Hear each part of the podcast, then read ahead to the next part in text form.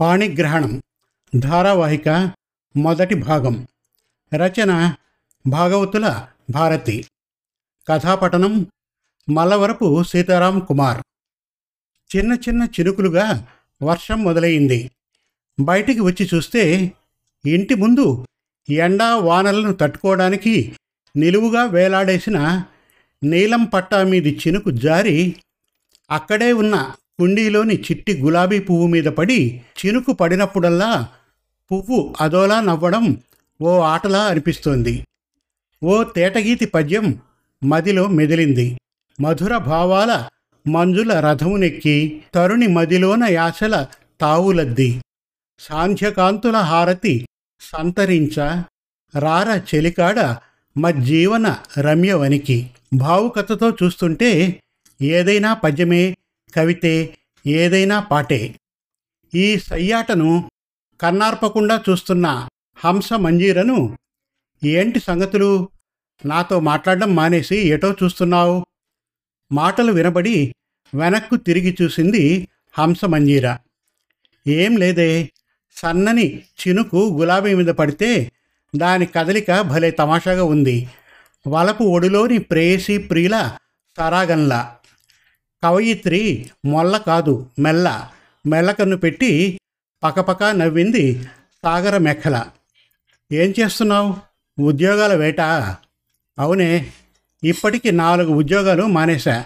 కొత్తది వెతుకుతున్నా. ఎలా ఉంటున్నావే? నీ గురించే మా అందరి దిగులు. నా గురించెందుకు?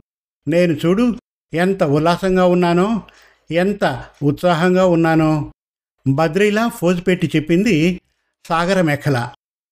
అన్నయ్య నిన్న ఫోన్ చేసి మనిద్దరి క్షేమ సమాచారాలు అడిగాడు. నాకు చేశాడు. పిచ్చి అన్నయ్య. నేను బాగానే ఉన్నానంటే వినడే. అమ్మ కూడా దిగులు పడుతోందట. అది వదిలేయి. ఇంకేవైనా విషయాలు చెప్పు. ఈయన గారికి ప్రమోషన్ వచ్చేటట్లు ఉంది. ప్రమోషన్ మీద ట్రాన్స్ఫర్ కూడా అవుతుందా? ముందే చెప్పవే. నేను తట్టాబుట్ట సర్దుతా. ట్రాన్స్ఫర్ ఉండదేమో. అయినా ఇక్కడ బాగానే ఉందిగా. పరిచయాలు పెరిగినాయి. సహాయపడేవాళ్ళు స్నేహితులు ఉన్నారుగా. మేం లేకపోతేనే హంస మజీరా అంది. ఊరికే అన్నాలేవే తెగిన గాలిపటం లాంటి దాన్ని నేనెక్కడుంటే ఏంటి? సాగరమేకల ముఖం వివర్ణమవడం హంస మంజీర చూసి చ అవే మాటలే. సాగరమేఖల ముఖం వివర్ణమవడం హంస మంజీర చూసి ఛ అవే మాటలే. నువ్వేదో ధైర్యవంతురాలివి. ధీర వనితవి మా అందరికీ స్ఫూర్తి అనుకుంటూ ఉంటాం. సుగాత్రి నేను. అన్నట్లు సుగాత్రి ఫోన్ చేస్తోందా? ఓసారి రమ్మనకపోయావా చూసి చాలా రోజులైంది. ఎక్కడా? తనకి పిల్లల చదువులు వాళ్ళ ఆయన ఉద్యోగానికి పోతే ఇల్లు చూసుకోవాలి. అవునే ఎవరి బిజీలు వాళ్ళవి. కానీలే ఇంటర్వ్యూకి టైం అయింది కొత్త జాబ్తో సరికొత్తగా కలుస్తా. అమ్మ వాళ్ళకి ఫోన్ చేయి నువ్వు ఫోనే చేయవని తిడుతోంది. సరే నేను వెళ్ళి వస్తానే. మళ్ళీ వర్షం పెరిగితే ఆటోలు దొరకడము వెళ్ళడము కష్టమే. హ్యాండ్ బ్యాగ్ భుజానికి తగిలించుకొని బయటకు వచ్చి భుజం మీద చేయి వేసి చెప్పింది సాగర మేఖల జాగ్రత్తగా పో అని సాగర మేకలను పంపి లోపలికి వచ్చి చలిగాలి లోపలికి వస్తూ ఉంటే తలుపులు వేయబోతూ ఉండగా ఫోన్ మోగింది. తలుపు సంగతి ఆపేసి ఫోన్ తీస్తే అక్క ఏం చేస్తున్నావు? సుగాత్రి అడుగుతోంది. ఇది అడగడానికి ఫోన్ చేసావా? వెటకారం కాదు మంచి కవితల పోటీ ఉంది. నువ్వు మంచి కవయిత్రివి కదా పోటీకి ప్రయత్నం చేయి. ఇప్పటిదాకా ఏం చేస్తున్నావు? మళ్ళీ ఇదో ప్రశ్న. సాగర మేఖల వస్తే మాట్లాడి పంపా. కథలు కవితలు రాసే మూడ్ లేదు. ఇంతకీ ఏమంటోంది సాగర మేఖల ఏమిటోనే? దాన్ని చూస్తే బాధనిపిస్తుంది. దాని సంసారం అంటూ ఉండగా నీ గురించి అడిగింది. నిన్ను రమ్మని పిలవమంది. ఏం పర్వాలేదు. మనందరికన్నా తనే బాగుంది. నేను బ్రహ్మాండంగా ఉన్నానని చెబుతోంది. నవ్వుతూ గలగలా మాట్లాడుతోంది. తనని చూస్తే సంసార లంపటంలో మనమే బాగుండలేదేమో. అదే చీకు చింత లేకుండా ప్రశాంతంగా ఉన్నదేమో అనిపిస్తోంది. తెల్లవారితే అన్నిటికీ వెంపర్లాట్లేగా పీకులాట్లేగా మనకి. ఛా అలా ఎందుకు అనుకోవాలి? ఒంటరిగా తను ఎన్ని సమస్యలు ఎదుర్కొంటుందో మనకు తెలుసా? ఇక్కడ గాంధీనగర్లో మాకు కూతవేటు దూరంలోనేగా తనుండేది. వచ్చి పోతూనే ఉంటుందిగా. ఎప్పుడు అడిగినా నాకేం బ్రహ్మాండంగా ఉన్నా అంటుంది. నవ్వుతూనే కనపడుతుంది మరి. తను తీసుకున్న నిర్ణయం తనకే వెక్కిరింత అయిందనే విషయాన్ని దాచుకోవడానికో నలుగురిలో నవ్వుల పాలు కాకూడదనో అలా ప్రవర్తిస్తున్నదో తెలియదుగా అయినా ఎలా సంపాదిస్తోందో? ఖర్చులకు డబ్బులు ఎక్కడి నుంచి సమకూర్చుకుంటుందో మాత్రం చెప్పట్లేదు. పైగా మన ప్రమేయం లేకుండా తన బ్రతుకు తను బ్రతుకుతోందిలే అని మన దగ్గర ఏడ్చి మొత్తుకొని చెయ్యి చాచని తన ఆత్మవిశ్వాసం చూసి ఉదాసీనత మనలో. ముగ్గురు పిల్లల తల్లి పిల్లలు ఏమయ్యారో తెలీదు. దాని జీవితమే మిస్టరీ. తన జీవితం గురించి ఓ కథ రాయకూడదు. మనకు తెలియని విషయాలు తన జీవితంలో ఏమున్నాయో ఏం రాస్తాం? ఓ రచయిత్రి అడిగే ప్రశ్నైనా ఇది. యథాతథంగా రాయకపోతే ఊహించి రాయి మొత్తానికి రాయి. ఫోన్ పెట్టేసి ఆలోచిస్తోంది హంస మంజీరా. అలల తాకిడికి ఒరిసిన ఒడ్డును నొరగల తరగల చిరుగాలి వణికిస్తుంటే వలపుల వరమేదని అడిగిన గోదారిని చుట్టేసి నిలేసిన సాగర మేఖల కవిత రాస్తూ కథ కోసం ఆలోచిస్తోంది హంస మంజీరా అదే సమయంలో కొన్ని వందల కిలోమీటర్ల దూరంలో విశాఖపట్నంలో మనీషా ఎన్క్లేవ్లో ఫోన్ మోగింది. విరూపక్ష ఫోన్ తీశాడు. అవును అయితే అన్నాడు విరూపక్ష ఫోన్లో. పార్టీ ఉందిరా. ఎంజాయ్ చేద్దాంరా మామా. నాకు చాలా పనుందిరా ఇప్పుడు ఎక్కడికి రాలేను అన్నాడు విరూపక్ష. పెళ్ళి కాకముందు ఎన్ని కబుర్లు చెప్పావురా? మా ఆవిడ రెండోసారి ప్రెగ్నెంట్. ఇప్పుడు ఆమెది పిల్లవాడిది బాధ్యతంతా నాదే.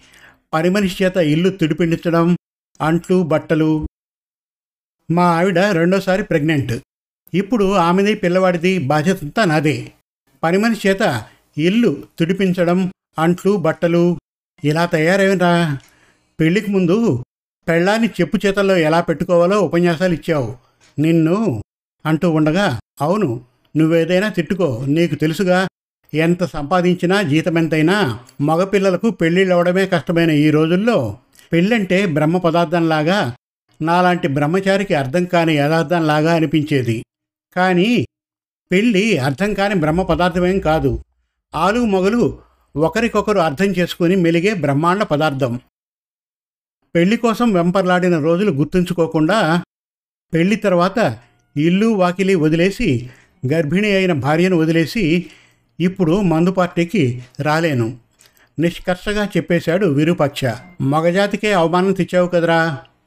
నేనే కాదు. నా కొడుక్కి కూడా చిన్న చిన్న పనుల్లో ట్రైనింగ్ ఇస్తున్నాను. బుల్లి బుల్లి చేతులతో నా వెనకే తిరుగుతూ వాడు పనిలో చేతులు పెడుతున్నాడు.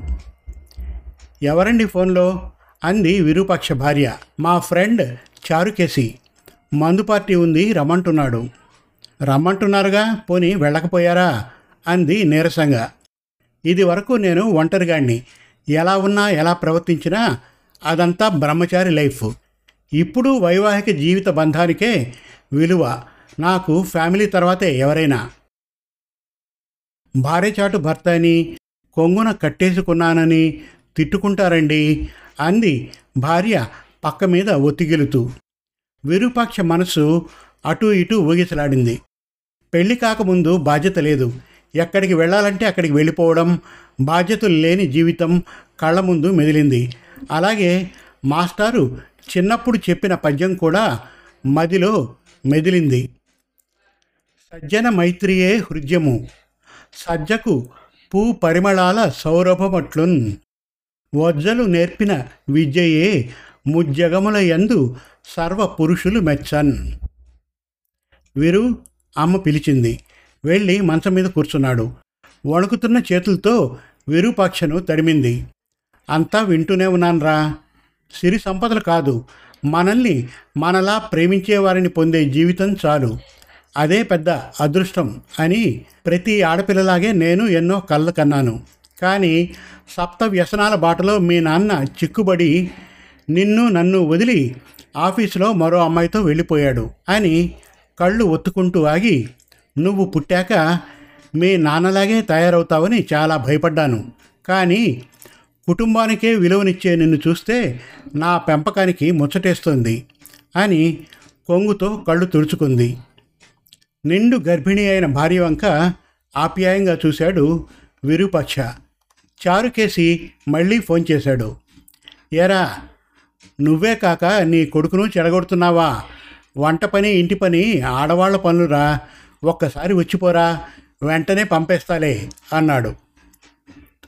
వద్దురా బాబు ఆ వ్యసనాలు నాకొద్దు. వివాహ వ్యవస్థ మీద వద్దురా బాబు. ఆ వ్యసనాలు నాకొద్దు. వివాహ వ్యవస్థ మీద అవగాహన లేకపోతే అస్తవ్యస్తాల మధ్య దోబూచులాడుతూ చివరికి విడాకుల మార్గంలో ప్రయాణించాల్సి వస్తుంది.